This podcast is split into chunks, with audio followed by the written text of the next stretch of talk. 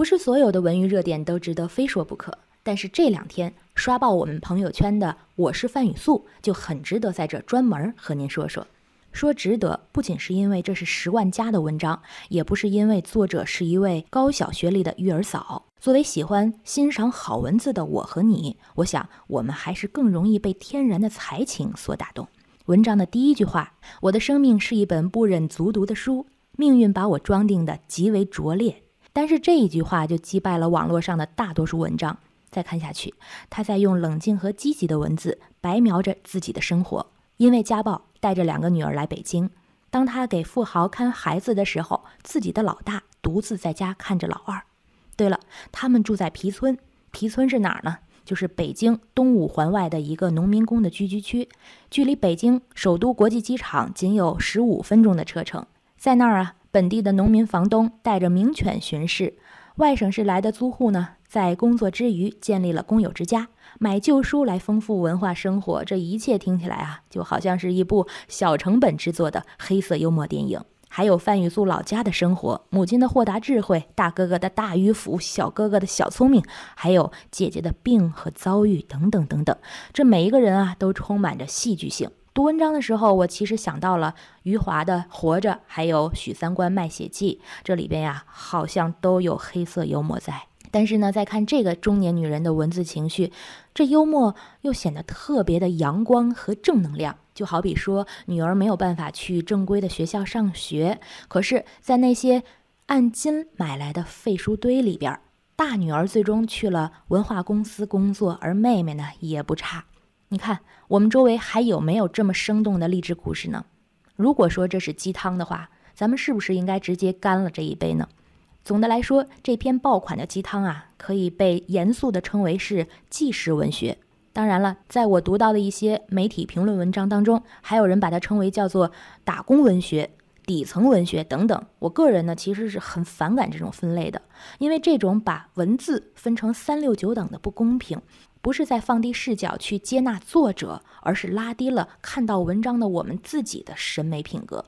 至于范雨素。是有自己看待世界和表达生活的眼光的，这是作为作者的自觉意识。这在一个没有接受系统教育，但是一直热爱文学的女性身上，就显得特别的珍贵。当然了，也很容易让我们不自觉地对比自己的精神世界。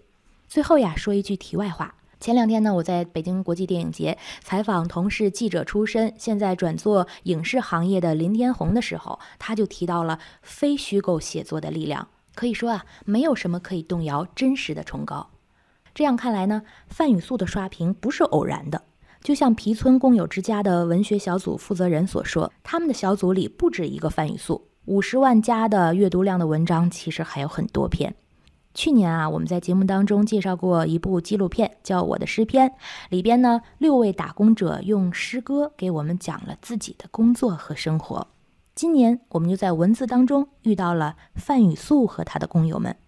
未来呢，不管是谁在出现，我只希望我们不是因为他们和大城市大多数人不同的职业身份而被关注。毕竟我们喜欢好文字，而他们带给我们的文字不油腻。好了，这就是本期的非说不可。我是王菲，咱们下期接着说。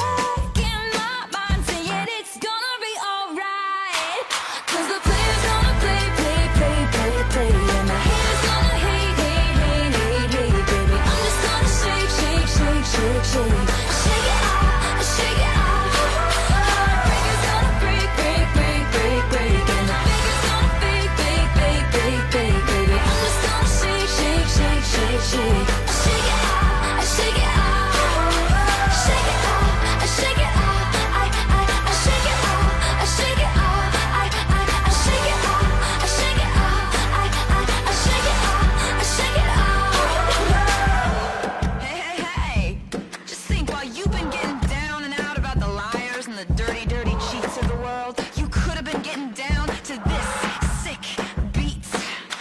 My ex-man brought his new girlfriend. She's like, oh my god, I'm just gonna shake into the fella over there with the hella good hair. Won't you come on over, baby? We can shake, shake, shake. Yeah.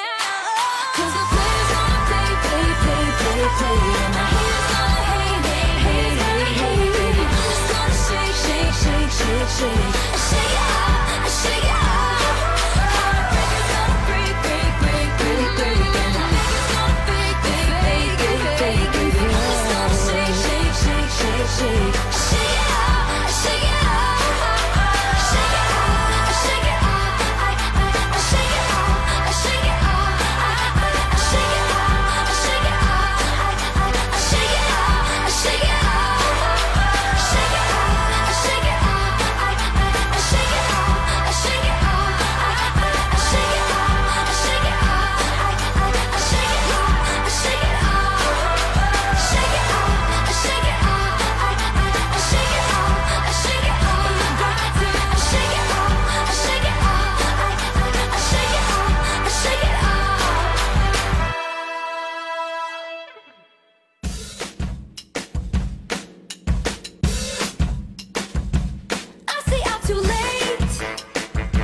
Nothing.